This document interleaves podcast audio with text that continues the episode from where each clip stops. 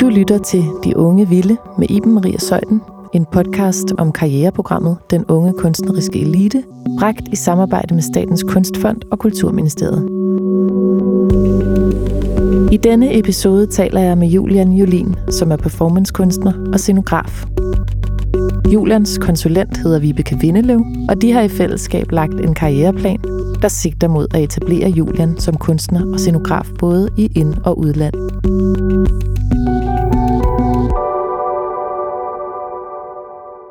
Julian Jolin, du Yes. er kunstner og scenograf, og så er du blevet udtaget til et øh, karriereprogram, Ja. som Statens Kunstfond har iværksat i samarbejde med Kulturministeriet, som hedder Den Unge Kunstneriske Elite. Mm. Og det var to år. Og det var to år, Ja. Og det var to år, og derfor så skal vi øh, høre lidt om, hvad har du tænkt dig at bruge de her to år til, og hvem er du som kunstner, ja. så vi kan lære en smule mere om dig som mm. øh, kunstner. Altså, hvornår vidste du, du var kunstner? Nå, okay. Åh, det ved jeg ikke. Altså, jeg tror, sådan mine teenageår, der var jeg, hvor jeg ikke helt vidste, hvad jeg skulle være. Og jeg blev sådan spurgt til familiefester, hvad jeg ville være. Så sagde jeg bare, at jeg gerne ville være unik og speciel. Øhm, så, så det var måske, fordi jeg ikke helt turde sige.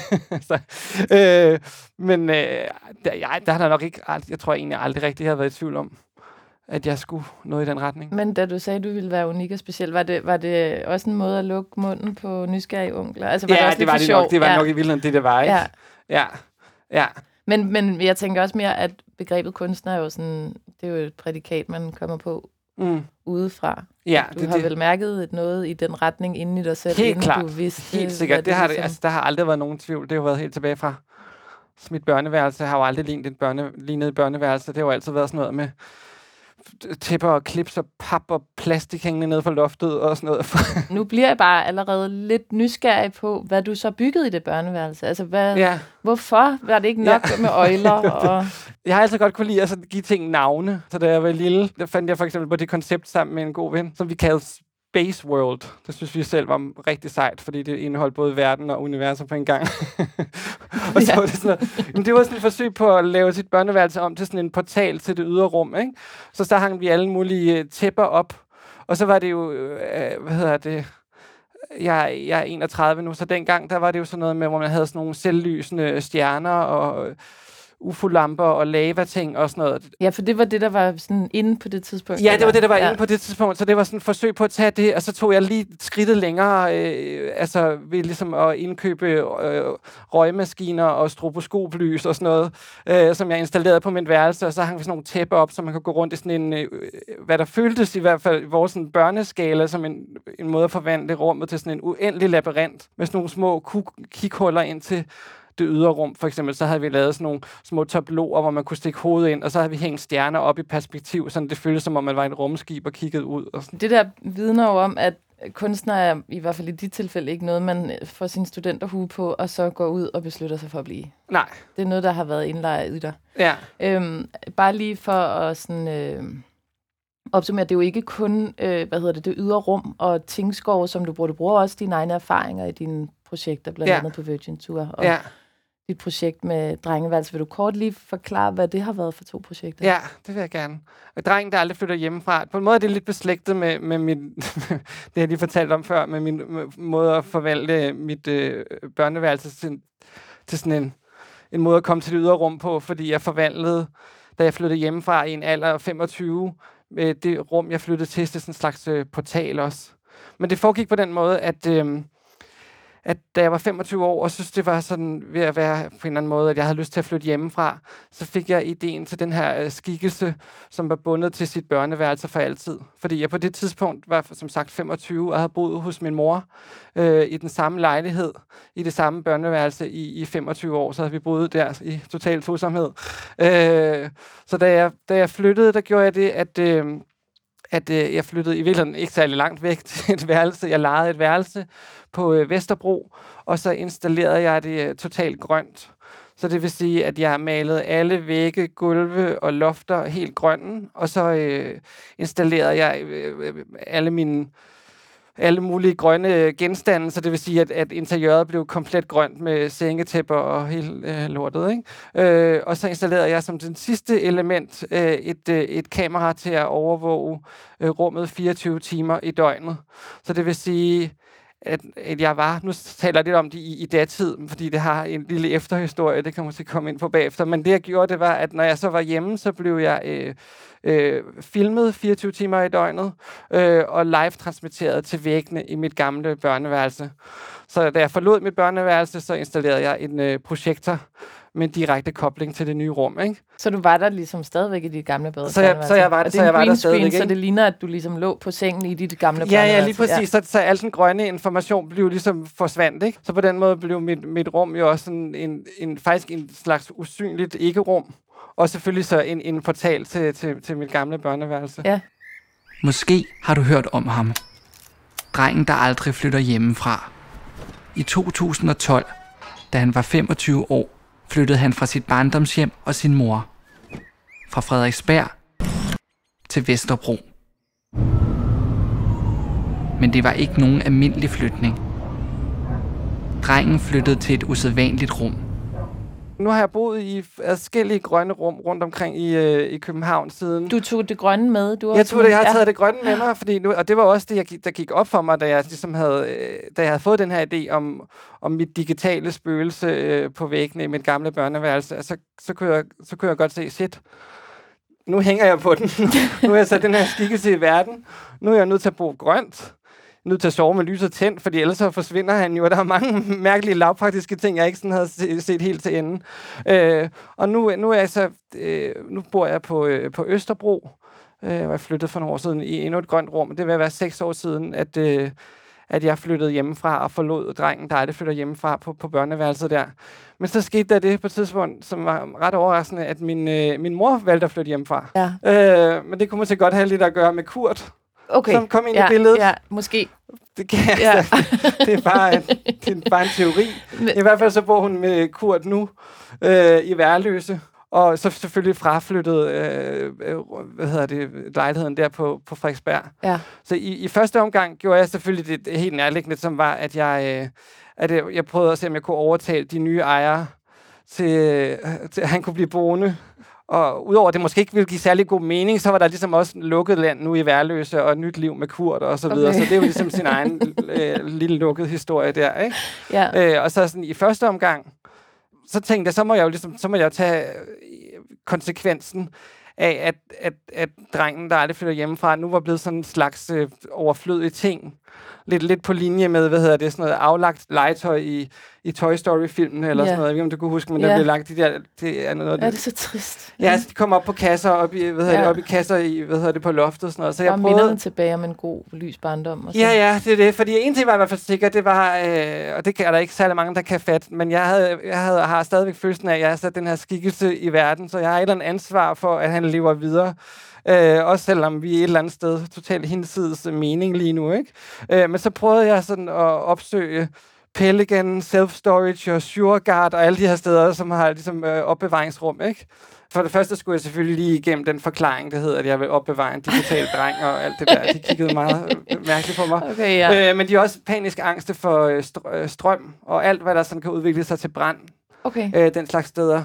Ja. Øh, så lige nu er det i sådan et øh, meningsløst limbo-land lige nu, ja. hvor jeg har mit grønne rum, og jeg har øh, kameraet til at øh, filme rummet stadigvæk. Ja. Øh, og så kan man sige, hvad hedder det, drengen er jo altid blevet projiceret via, via nettet, ja. altså for ligesom at kunne nå til børneværelset. Så lige nu kører kameraet, og han bliver ligesom skudt ud i, i, i, i cyberspace. Uden at have et sted Uden at, have, lande. Ja, ja, det er ligesom. et spøgelse, som, ikke, som mangler sit konkrete sted. Ja, ikke? Men, men tænker altså, du ikke nærmest, at det er meget smukt faktisk? Måske. Eller hvad? Det ved du ikke. Jeg synes i hvert fald, det er i hvert fald tragisk, så meget kan jeg sige. Ja. Altså, jeg, jeg, jeg kom til at tænke på, øh, hvad hedder de, uh, David Bowies Major Tom, Uh, han har lavet den her uh, popsang, som handler om den her astronaut, som, uh, som mister kontakten til ground control, og sådan i, til tid og evighed vil ligesom svæve rundt ude i, ude i cyber, eller slå ude i de ydre rum, ikke? Men det er jo bare virkeligheden, der rammer din kunst. Det er det. Og så må vi se, hvad ligesom den virkelighed bringer senere. Det, lige nu er det det her mærkelige sted, og så må vi se. Jeg håber på en eller anden lys fremtid, men jeg kan ikke love det på ingen måde. Så du ligger og bliver teleporteret et eller andet mærkeligt sted, Ja. ja. som, vi, som ikke findes. Og, som, og, Ja. og hvis man nu lige skal reducere det her til en, øh, en eller anden form for samfundskommentar, så Ja. ja. var det en, så vidt jeg har forstået, en måde at kommentere på det her med, at at man nærmest er et meget mærkeligt menneske, hvis man ikke er flyttet hjemmefra som 25-årig. Var det sådan? Det Ja, stod der i hvert fald i nogen. Ja, altså jeg er sådan... Ikke, Jeg at tænker, det kan... jeg tænker meget sjældent, for ikke at sige nærmest aldrig, i sådan en samfundskommentar sådan på, på den helt specifikke måde. Men jeg har opdaget, jeg, jeg tænker mere, at jeg leder efter, i virkeligheden, øh, det kan jeg måske ikke alle, der lige ser det ved første øjekast, men efter smukke ting, Mm. øh, så leder jeg lidt efter skønheden, og så det har jeg jo- jo opdaget, at det kan give god mening at lede steder, hvor andre mennesker ikke leder Mm. som for eksempel kunne være i det her tabu, for det kunne jeg jo godt opleve, altså på den måde kan jeg godt tale med om det, altså jeg kunne godt opleve, da jeg var 25, der var jeg jo på en eller anden måde allerede på det tidspunkt i sådan dansk kontekst blevet til drengen, der aldrig flytter hjemmefra. At det var lidt marginaliseret. Ja, ja, altså der, der er jo mange normer omkring det der med, at når man er nået til en eller anden vis alder, så skal Ja. man noget særligt Ja. eller sådan noget.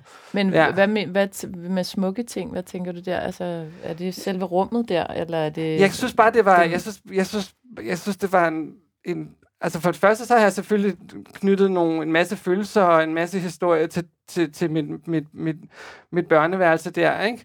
Og så synes jeg, det var sådan, det, så synes jeg, det var en smuk tanke, at jeg ville kunne efterlade sådan et, et ekko af mig Mm, i det rum. mm, Også fordi det gør man jo på en eller anden måde nærmest uanset, om man efterlader et så konkret, som jeg har gjort, det er sådan en figur på væggen i børneværelset, eller altså man, man efterlader altid små spor alle de steder, man har været. Så det, mm. den tanke, synes jeg var flot. Øhm, ja, fordi det, nu kommer jeg bare til at tænke på noget, jeg læste, du har fortalt om det, det her med, at du er fascineret af universer, som, som ja, hvordan kan man forklare det, altså, som jo i virkeligheden bringer os videre til, jeg bad dig også om at fortælle om den anden nye Ja. øh, performance, eller hvad man Ja. kalder det, Virgin Tour, Ja. ikke? at du valgte jomfruen som ikon eller som Ja. billede, fordi at det er en fastfrosset tilstand, Ja. men som du Ja. kunne så rykke rundt Ja. øh, geografisk. Ja, ja, jamen, det er rigtigt. Jeg har altid været, alt, også siden jeg var lille, fascineret af ja, souvenirs så små, sådan nogle de der rystekugler, du ved, med en lille verden indeni, som man kan ryste, så der kommer sne, og det der med at sidde og kigge ind i sådan nogle små fastlåste kapsler, eller hvad skal man sige. Jeg havde også øh, en kæmpe samling af, i min kælder hos min mor af plastik. Alle mulige afarter af emballage og Barbie-æsker og sådan noget. Jeg har altid været fascineret af de der sådan nogle små rum, hvor der ligesom på en eller anden måde kan lukke tiden ude, eller Mhm. kan man sige, ikke? Mm. Ja, og det Ja. var for, du tog rundt i 14 forskellige Ja, ja. byer. I virkeligheden startede det en, aller, aller første udstilling af det. Det var, det er altid svært det med at huske helt kronologien i det, men jeg ligesom, jeg, hvad hedder det, øh, jeg blev inviteret til at øh, lave noget i et vindue i, i Istedgade. Mm. Og så ved jeg ikke, men så gik jeg bare rundt og reflekterede over lidt min egen øh, situation, eller hvad man skal kalde det. Øh, og det faktum, at jeg er, hvad hedder det, på det tidspunkt var jeg så, der vil jeg ikke huske, 28 år og jomfru, og nu er jeg 31, eller hvor meget det var, ikke? Det er ikke, hvad hedder, hvad hedder det der stjernetegn, jeg tænker på her. altså, og så, så, så gik det op for mig, jeg læste et sted, som jeg synes, øh, det var, var ret spændende, at jomfruen jo er en øh, magisk skikkelse. Mm. Altså ifølge gammel europæisk folketro, så kan jomfruen gå igennem sværme af bier, uden at blive stukket, og stiger ind i solen, uden at blive blind, og genoprette flammen i et slukket lys. Og så, det her er nemlig det bedste, så er jomfruen øh, det eneste væsen i verden, der kan tæmme en enhjørning. Så jeg tænkte, den skikkelse her, den, den, kaldte på, den kaldte på en udstilling. Så det, jeg sådan gjorde i første omgang, det var, at jeg lavede sådan en tableau i, i Istedgade, øh, inspireret af, jeg tror måske jeg også har et billede af det derovre. Ja, nå. Men jeg installerede sådan noget UV-lys, Ja, som, som giver tableauet den her sådan uvirkelige, nærmest sådan eteriske, eller hvad kan man, altså forstår, det har sådan en helt særlig karakter, det Ja. der lys. ja, det er sådan lidt terrarieagtigt. Ja, også. ja, ja, det bliver sådan uvirkeligt på en eller anden måde. Bliver Ja. ja. der også, øh, ja, øh, og så lavede jeg sådan en helt simpel tableau, som bestod i, øh, i sådan en birkestamme, hvor jomfruen sad. Nu holder det lidt ud i strakt arm, men det er mere fordi, jeg har sådan en følelse af, at jeg har lagt på en eller anden måde krop til den her jomfruskikkelse. Mm. Så jeg lavede det her sådan diorama, sådan inspireret af, af, af, af, af, sådan nogle zoologiske øh, hvad hedder det, tableauer, man kender fra Zoologisk Museum, ikke? Mm. hvor jeg så øh, sad som jomfruen der, som sådan en slags sjælden magisk fugl, mm. eller sådan, sådan lidt apatisk på en eller anden måde i min egen verden. Ja. Og så havde jeg sådan et lille skilt, som ligesom også bare helt kortfattet, som jeg nu fortalte, fortalte lidt kort om jomfruens kulturelle betydning og om de her magiske egenskaber. Da jeg så fyldte 30 et år efter, eller sådan noget, så tænkte jeg, at måske også lidt for at slippe for at holde min fødselsdag. så, nej, det ved jeg ikke. Men så, så, fik jeg, øh, så tænkte jeg, at nu var det på tide at sende den der skikkelse ud i, øh, ud i landet. Ikke? Ja, den så, skulle på tur. Den skulle på tur på Virgin ja. Tour. Øh, også øh, øh, slet skjult reference til Madonnas legendariske debutturné af samme navn. Ikke? Øh, så det blev sådan en 14-dages turné rundt i landet, hvor, øh, hvor, jeg havde, hvor jeg havde den her øh, UV-lysende boks med, øh, og hvor tanken var, at, at man ligesom, når man stod, øh, og det kunne være foran busstationen i Hammel, eller det kunne være foran en netto i Holbæk, jeg kunne godt lide det der billede af sådan en ensom hundelufter, der kommer sådan en aften, øh, og så lige pludselig står der det her lysende tableau med den her magiske helligdom i, eller hvad kan man sige? Ikke? Hvordan tog folk det? Bankede de på ruden? Jamen, de tog og... det på alle tænkelige måder. Ja. Altså, det var ret fascinerende at, at, at opleve. Altså, noget af det sådan mere spektakulære, øh, jeg oplevede. Det, det, det tossede at jeg, jeg, jeg opdagede det faktisk ikke selv, men det fik jeg refereret sidenhen, selvom jeg havde siddet derinde. Men det var en... Øh, Øh, det var, der var en, en motorcykelbande, der hoppede af sådan i ens lædertøj og hejlede, så sådan en slags salut til min installation. Øh, der var nogen, der, hvad hedder det, hedder det ikke mune, jo. når man går op sådan og trækker bukserne ned og sådan noget. Men samtidig var der, og det vil sige, det var flertallet øh, af folk, som blev altså meget, meget rørt af det, og som, sat, som også kom med klapstol og sad i flere timer foran, og bare kiggede på den der skikkelse inde i tabloet der, ikke? Nogle lagde sådan nogle små øh, offergaver, og der var jo sådan en koreografi og scenografi omkring det hele. Altså fordi en ting var, at der var den her udstilling på, på alle mulige gader, stræder og havnefronter osv. Men det var også sådan en, en, sådan en 14-dages total performance, eller hvad kan man sige, mm. hvor jomfruen blev, øh, blev fragtet rundt i limousine. Øh, så det var også, det skulle man ligesom også se for sig, når man var ligesom der i Hammel. Det var et af de mest rørende steder, hvor hele byen havde samlet sig. For der var ligesom nogen kommuner, der havde taget det meget på sig at reklamere, og andre steder kom det som en overraskelse og sådan noget. Ikke? Mm. Så der stod de der, og limousinen ankom, og der var bodyguards og filmfotografer og sådan noget, selvfølgelig i, øh, i hvide Virgin outfits, der sådan etablerede den her skikkelse. Og sådan. Så det blev også en del af, af oplevelsen omkring det. Og, sådan. og det, var, ja, det var sjovt at se, hvor forskelligt folk tog imod det. Sådan ser det ud, når drengen arbejder. Sådan ser det ud på børneværelset hos moren. Har jo været i gang i mange år. Du er ja. uddannet scenograf fra Statens Teaterskole. Du har gået på en øh, uddannelse i, i Sverige også. Men du er så en af de her 10 udvalgte til den unge kunstneriske elite i det her talentprogram. Ja. Hvor skal det bringe dig hen? Ja, altså, jeg har jo ikke, jeg har ikke på den måde sådan et, et facit, der hedder, jeg skal have solgt 100.000 albums, eller sådan noget i den stil. altså, men men jeg, jeg er i hvert fald rigtig glad for ligesom, at kunne få muligheden for at arbejde altså, videre og finde ud af endnu mere omkring, hvad de ting, jeg har, hvad, hvad de kan. Ikke? Og så er det også en, en mulighed for at komme ud i verden. Jeg har i år, skal jeg til, øh, skal jomfruen til, til, til Mumbai og til, øh, til Prag på sådan en stor scenografi-kvadrianale. Og, og sidenhen er det så øh, ønsket med, med, med, med, de her, med den her støtte, at kunne tage jomfruen til, til Japan og til, øh, hvad hedder det, til USA også så var det også en mulighed for at møde min store idol, Vibeke Vindeløv. Ja, ja, fordi hvad er det? Det består af noget, det består af noget øh, støtte økonomisk, og så består det af noget, et mentorforløb. Ja, ja, ja, ja lige præcis. Fordi man blev bedt om i, i den her forbindelse, så, som, som var en forudsætning for at søge og for at lave den her plan, at man skulle, øh, man, at man skulle ligesom finde en, en, en mentor. Mm. Øh, og så tænkte jeg straks på Vibeke Vindelev. Jeg havde jo sådan, altså andre mennesker, jeg, altså da jeg var teenager, der havde jeg jo, altså hvor andre har sådan noget Backstreet Boys og sådan noget hængende, ja, så havde jeg jo, så havde jeg jo Aalbæk, og Lars von Trier og Vibeke.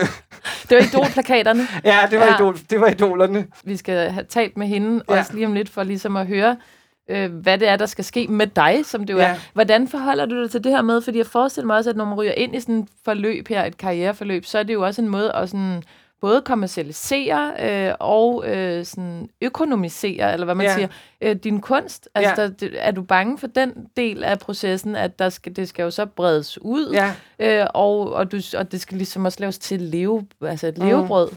Ja, altså jeg, jeg, Jeg har altid været total, øh, hvad hedder det, tilhænger af maksimal eksponering. For jeg kan ikke se, hvorfor jeg skulle sådan sidde og, øh, øh, og holde på mine ting. Mm. altså, så det har altid interesseret mig at kunne komme ud til mange. Det er også derfor, jeg synes, det er sjovt at tage til Ham eller Holbæk, eller aftenshowet, eller altså, you know, ikke? Mm. Det er fordi, jeg har, jeg har lyst til, at de ting, jeg laver, øh, skal, skal ud til nogen. Mm. Og så den der levebrødsting, den ved jeg ikke, men det ved jeg ærligt talt heller ikke. Øh, altså, nu siger du selv Men det altså, her med, med, at få, med at få maksimal bredde, og også i forhold til den måde, du fortæller om din kunst på. Ja. Det virker enormt humørfyldt. Altså, ja. Det virker meget øh, drevet af lyst og ja. af morskab på en ja. eller anden måde. Eller, ja. er, det sådan, er, er det sådan, du føler, du arbejder? Mm, ja, ja, både og. Altså, jeg tænker, måske det også, fordi jeg godt kan lide at fortælle om det på den måde. Men jeg, altså, jeg tror også, at hvis man kigger efter i projekterne, så ligger der også nogle små tragedier. For eksempel med drengen, der aldrig flytter hjemmefra. På en måde er det sådan en dobbelt tragedie, hvor der er sådan et eller andet, i hvert fald for mit vedkommende, har jeg altid haft svært ved at, det der med, at tiden går, og, mm. og ting forandrer sig og sådan noget. Også fordi tiden går som bekendt kun én vej, og den retning bryder mig ikke særlig meget om.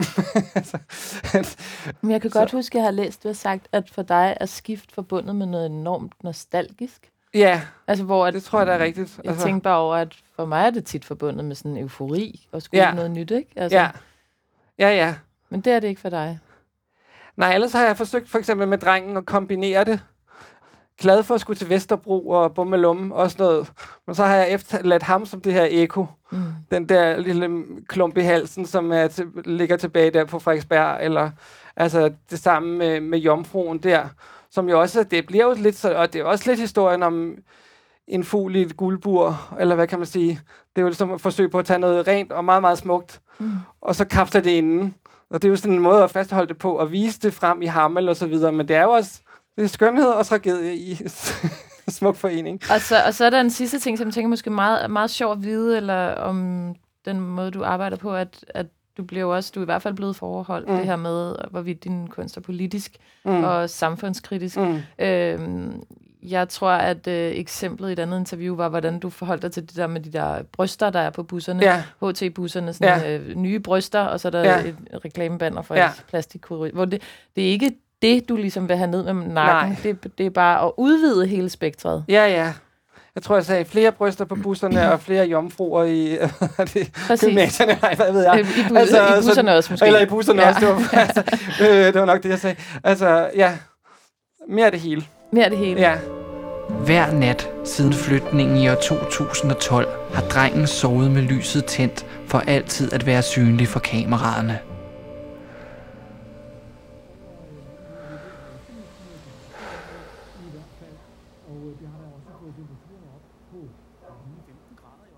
Vibeke Vindelev. Ja. Nu er du øh, også med i samtalen her med Julian, yes. fordi du er, udover at være øh, producent og tidligere direktør på Betty Nansen, så er du jo Julians mentor. Ja. Ja. Du var lidt inde på det, Julian, ja. men vil I forklare, måske skal vi høre det fra, din, fra dit synspunkt, hvordan du møder Julian første gang? Jamen, jeg mødte ham jo første gang i Aarhus, men det havde jeg glemt. Ja, ja. Fordi jeg, jeg ville have troet, at den første gang, jeg mødte ham, det var, øh, da, at øh, du blev ansat ude på Betonens Teater som scenograf på en forestilling, der hed Soli Deo Gloria, og hvor at uh, Julian lavede en fuldstændig fantastisk scenografi. Og det var, der var du kommet, det var ikke ret lang tid siden, du var kommet Nej, ud af skolen. År, eller efter, ja. Eller to, og øh, han var en, øh, han var dybt professionel. Og, øh, og det første, du kom med, det var sådan noget, det var så dyrt at det kunne vi slet overhovedet ikke råd til at lave. Men det, der er så fint, og det er det, der, jeg synes, der, der kendetegner alle gode kunstnere faktisk, det er, at øh, nå, okay, så kan det ikke lade sig gøre på den måde. Hvad gør vi så? Mm. Og så kom han så med et, et andet koncept, eller øh, lavet om på det, uden at der var problemer, uden der var sure miner eller sådan noget. Nå, det er sådan, det er. Og det var ligesom hele holdningen, og nu snakkede jeg med Mette Vold fra Nørrebro Teater, som også fortalte, at, at det var det samme, hun havde oplevet. Du kom med de der fantastiske ting, og der er meget fantasi i det, du laver, og det er meget anderledes. Men du har arbejdet med så enormt mange forskellige af vores allerstørste kunstnere. Hvad er det, som de, hvad er det som, når du kigger på det udefra, hvad er det så, der gør, at, at Julian for eksempel kan det der, tror du? Hvad er det, hvad har han adgang til? Det er jo det, der er det mærkelige, at der er folk, der er kunstnere. Det, kunstnere er jo ikke noget, du ligesom det bliver du af en indre nødvendighed, vil jeg så sige. Og det lyder meget romantiserende, men det er vist det, det er. Og, øh, og, og når at Julian har lavet de der projekter, som så ikke har noget at gøre med scenografi, men netop drengen, der aldrig flytter hjemmefra mm. og så videre, så er det jo ikke, der er jo ikke nogen, der siger, nu skal du lave en, nu skal du lave noget her, eller nu skal du lave en Virgin Tour. Det er jo et, noget, han selv, det, altså han får ideen, og så har han kræfterne og lysten til at gennemføre det. Mm. Fordi der er jo masser, der kan få super gode idéer, men og det at få dem overført fra sådan et noget, man går og tænker, til at det bliver virkelighed, det kræver sin mand, og det kræver, eller sin kvinde. Øh, så det er virkelig og, en todelt ting. Mm. Altså, man skal have den gode idé og være inspireret et andet sted fra, en, som du siger, kaminhylde og mm. køkkenbord og sådan mm. noget, og så skal man have kræfterne og iværksættergenet til at få det materialiseret. Ja. Fuldstændig. Og det er den hårde ting. Ja. ja. Og jeg vil så ja. sige, og jeg, men jeg er meget glad for, at, at Julian altså, også har den der scenografiske baggrund. For jeg ved godt, at hans lærer over i Malmø græd, da, han fik da hun fik at vide, at han var kommet ind på scenografilinjen, fordi hun mente, at der gik en stor kunstnertabt i ham. Mm. Men mm. det der at have scenografien, som også giver afløb for en masse af det, der ja, du ja, kan. absolut. Så, så den kombination med så også ville være kunstner, og det som, som jeg opfatter, altså da, da Julian spurgte, om jeg ville være mentor, øh, og jeg læste det der, jeg synes jo, det er sådan tåbeligt noget med elite og sådan noget, det er altid, jeg får altid sådan lidt Ja, jeg synes ikke, det er så sjovt et begreb, men, men øh, der er jo noget, der hedder elite, men jeg tror ikke, man kan uddanne sådan en kunstnerisk elite på den måde. Men det, som, som jeg tænkte, det er, at jeg ved noget om film, øh, og der er noget, nogle filmelementer i det, mm. at, at Julian gerne vil lave. Jeg ved også noget om teater, mm. og, øh, og så har jeg været gift med en kunstner i 30 år. Så jeg ved også noget, altså jeg har utrolig mange forbindelser inden for den kunstverden, som, som er den, kan man sige, etablerede kunstverden. Mm. Og derfor tænker jeg, at øh, det kunne jeg sikkert godt være. Hvad var det ved Vibeke, som du fangede an på? Det er jo filmen, og, og det er teateret, og altså... Øh, og selvfølgelig også kontakterne. Altså, det er ja, også, det er det selvfølgelig. Jo, jo, altså, jo, men det er jo også, men det er jo også det, som vi har solgt mig på, kan man præcis. sige. Det er, at jeg har jo kontakter. Altså, man kan jo sige, en af forgangsmændene for det, som du laver kvinderne, altså Abramovic for eksempel, ikke? Altså har jeg jo siddet og smidt brødkrummer efter øh, for 30 år siden, ikke? Altså, og, som, mm. og som jo, altså, så jeg kender rigtig mange af de der mennesker, som også er i det. Mm. Og, øh, og for mig er det sjovt, altså jeg holdt jo op på teateret for et år siden, eller snart et år siden, og, øh, og jeg, jeg, jeg synes, det er sket, der skulle noget nyt. Mm. Og i det her tilfælde, så tænkte jeg, nu må jeg jo, vi havde to, altså Julian havde en idé om, han gerne ville til New York, og han ville gerne til Japan. Og, øh, og især New York har jeg i hvert fald rigtig gode forbindelser. Så jeg tog her for nylig, var jeg så to uger i New York, hvor jeg forsøgte at finde ud af, hvor, hvad, hvad skal der til? Fordi det, som hele tiden har været for ideen for mig med det, de penge, der kom, det var, at Julian er ligesom velforankret inden for det, der hedder scenografi og den verden. Inden for kunst er han i virkeligheden sådan en boble, en, sådan en lille ballon, der svæver rundt, og aldrig nogensinde har haft kontakt rigtig ned i kunstverdenen, mm. og ikke kendt af kunstverdenen, er ligesom i virkeligheden blevet kendt af en lidt større gruppe, uden nogensinde at få ligesom blive forankret. Mm. Og der tænker jeg, det kunne være interessant at prøve at, at finde ud af, hvordan gør man det? Mm. Altså, hvordan får man ham til ligesom også at blive en del af den mere, ikke etableret, men, men kunstverdenen, som har at gøre med kunstværker, med performance osv. Og, øh, og så tog jeg til New York og havde ligesom sat to uger af, fordi jeg tænkte, det der altid sker, det er, at øh, man den første uge begynder man at fortælle folk om det, så næste uge begynder at man ligesom at få de kontakter, mm. og i virkeligheden ville jeg ønske, at jeg have haft en tredje. Mm. Men, det, men det gav i hvert fald mig en meget klar fornemmelse af, hvad vi også skulle have mm. af materiale for at komme videre. Altså fordi jeg kunne fortælle og tegne og trække papirer frem og spise flotte billeder, men kan du ikke sende os noget? Og der blev vi så enige om, at vi bliver simpelthen nødt til at få lavet, og det er jo også en del af det koncept, ja, eller ja, hele ja, det. det oplæg, vi har lavet, ja. der skal laves en website. Og så, og så, øh, ja, og så tror jeg også, at, at det måske er vigtigt, at man så, øh, det var i hvert fald en af de ting, som på om hvor har han så lavet det hen i Danmark og sådan noget. Og hvor, man så, hvor jeg så tænkte, okay, det er faktisk også vigtigt at få ham etableret, altså få ham lidt mere etableret i Danmark. Du kan ikke, du kan til en vis grad lave det der spring, men der er også en forventning om, at der må være et eller andet, han så har lavet her, eller nogle, eller nogle øh, festivaler. Men du eller har da jo været udstillet på Charlottenborg. Og, jo, altså, altså jo, jo. Jo, men det var også det, der skete. Jeg, jeg, jeg, altså, jeg startede jo, det var da jeg gik på højskole der, og jeg lavede en, en Barbie-æske. Det var på Charlottenborg. På det tidspunkt, det var- til forestillingen. 2009 eller sådan noget, ja, tror ja, jeg. hvor ikke? der Det var jeg selvfølgelig- 20-21 år eller sådan noget, Ja. og stod i en human-sized Barbie-doll øh, bundet på hænder og fødder og så videre. Og på det tidspunkt, så lavede jeg så det hop der, og valgte at, at, at fokusere på scenografi. Øh, Okay, tror, så jeg- røg du lidt ud af kunst. jeg stod i den der, Ja. jeg, kan, jeg kan faktisk jeg kan huske, jeg stod i den her Barbie-æske, og tænkte, jeg kan ikke opnå mere. Nej. Det, jeg, jeg, Jeg, jeg er det Jeg- største sted nu. jeg, er det støj, jeg, er det, jeg står i en æske nu, og, så jeg, jeg tænkte, nu, det, den eneste vej frem, det var at komme op i skala. ja. Jeg tænkte, jeg må, En større jeg, æske. Ja, så 10.000 æsker ja. ned fra himlen. Hvad kan, hvad kan der ske, ikke? Ja. Så derfor, det var ikke helt forkert set. Altså, fordi det har jeg jo også fået mulighed for med scenografi, og altså senest med den Hokus Pokus forestilling ja. med Tingskoven og så videre, ikke? Øh, så, så, så, der, der, har jeg, så der lavede jeg så scenografi, ikke?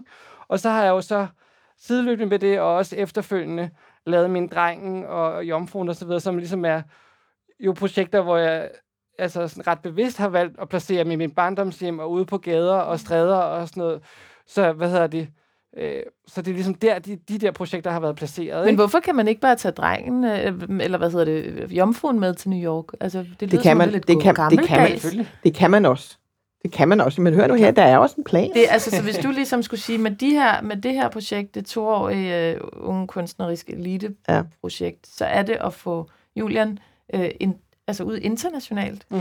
Der, altså, der er to ting i det. Det er at få forankret ham i en kunstverden, som han lige nu overhovedet ikke altså, er. Der er, ikke en, der er næsten ikke nogen tråde ned i mm. den. Mm. Øh, og øh, ja, og så også få ham ud i verden. Mm. Men så vil jeg Så bare større simpelthen i det hele taget, og så mere på kunsten. Ja. Ja. Jo, jo, og så vil jeg så sige, at jeg havde det også sådan, da jeg så havde set mange af de der, og jeg har jo i, i mange år set forestillinger, kan man sige, i New York. Jeg tænkte, at han burde altså også, de burde også vide om ham. Mm. Så jeg, det, andet, det andet ben er jeg faktisk ben, også, er, Ja, ja. At, jeg vil, at jeg gerne vil have ham ind til en agent der. Nu fortalte Vibeke lige, hvad hun tænker er den store plan med dig. Hvad, hvad er din egen store plan med det her? Altså, er det også at komme bredere ud i internationalt, ja. og så få ja. Ja. trådet ned i kunstverdenen? Ja, ja.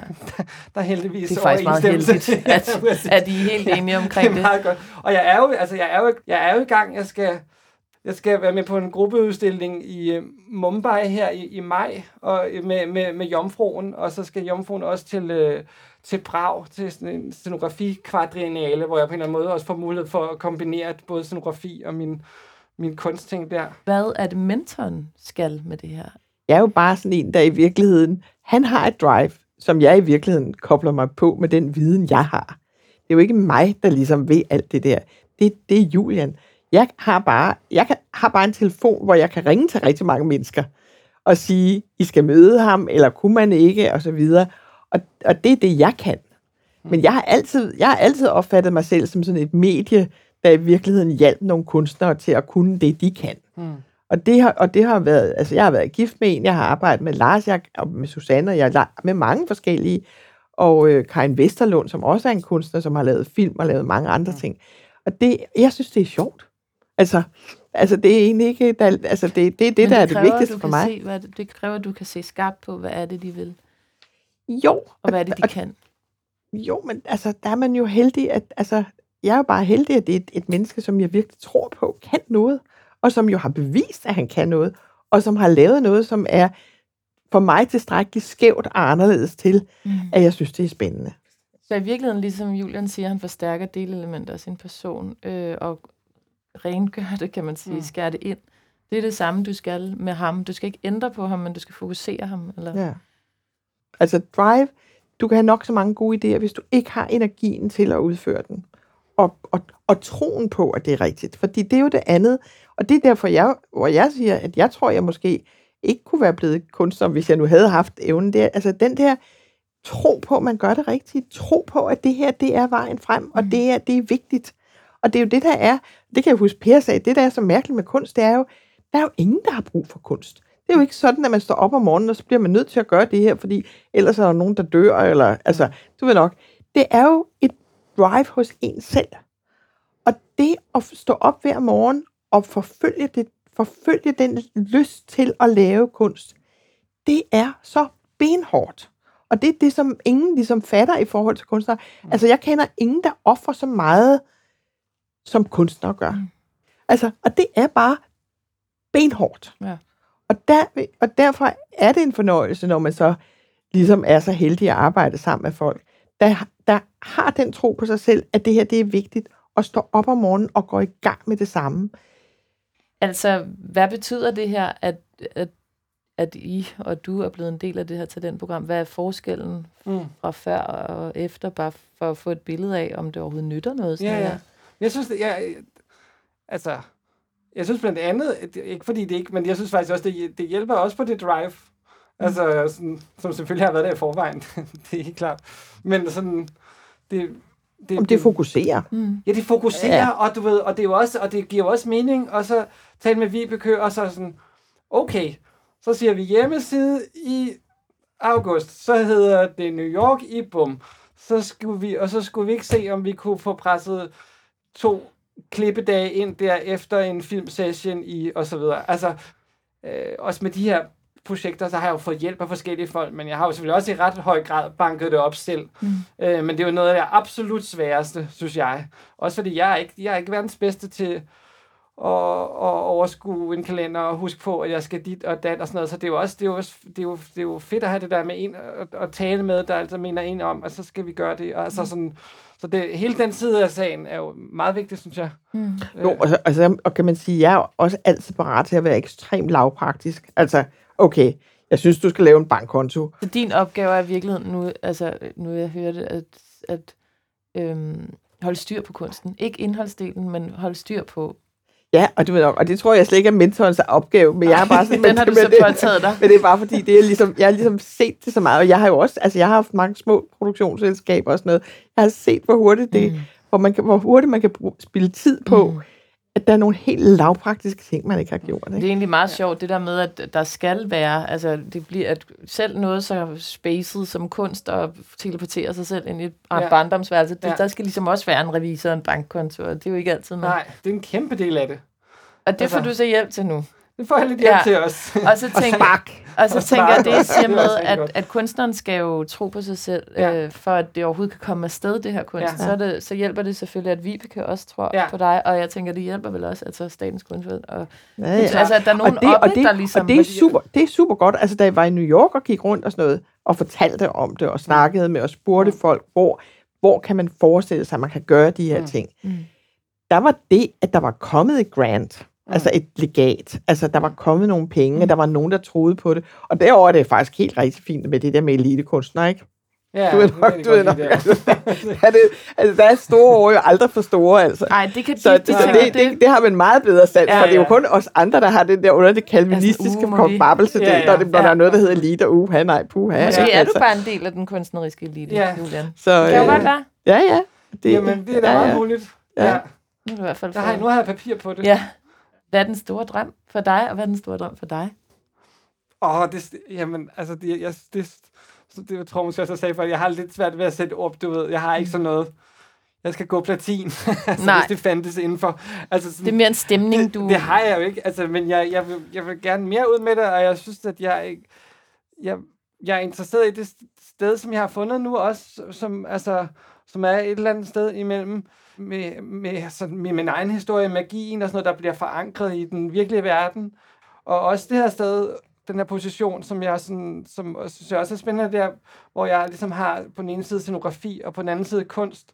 Altså, kan jeg finde et, et, et spændende sted for det? Og, og det må meget gerne, det må gerne, meget gerne være hele verden.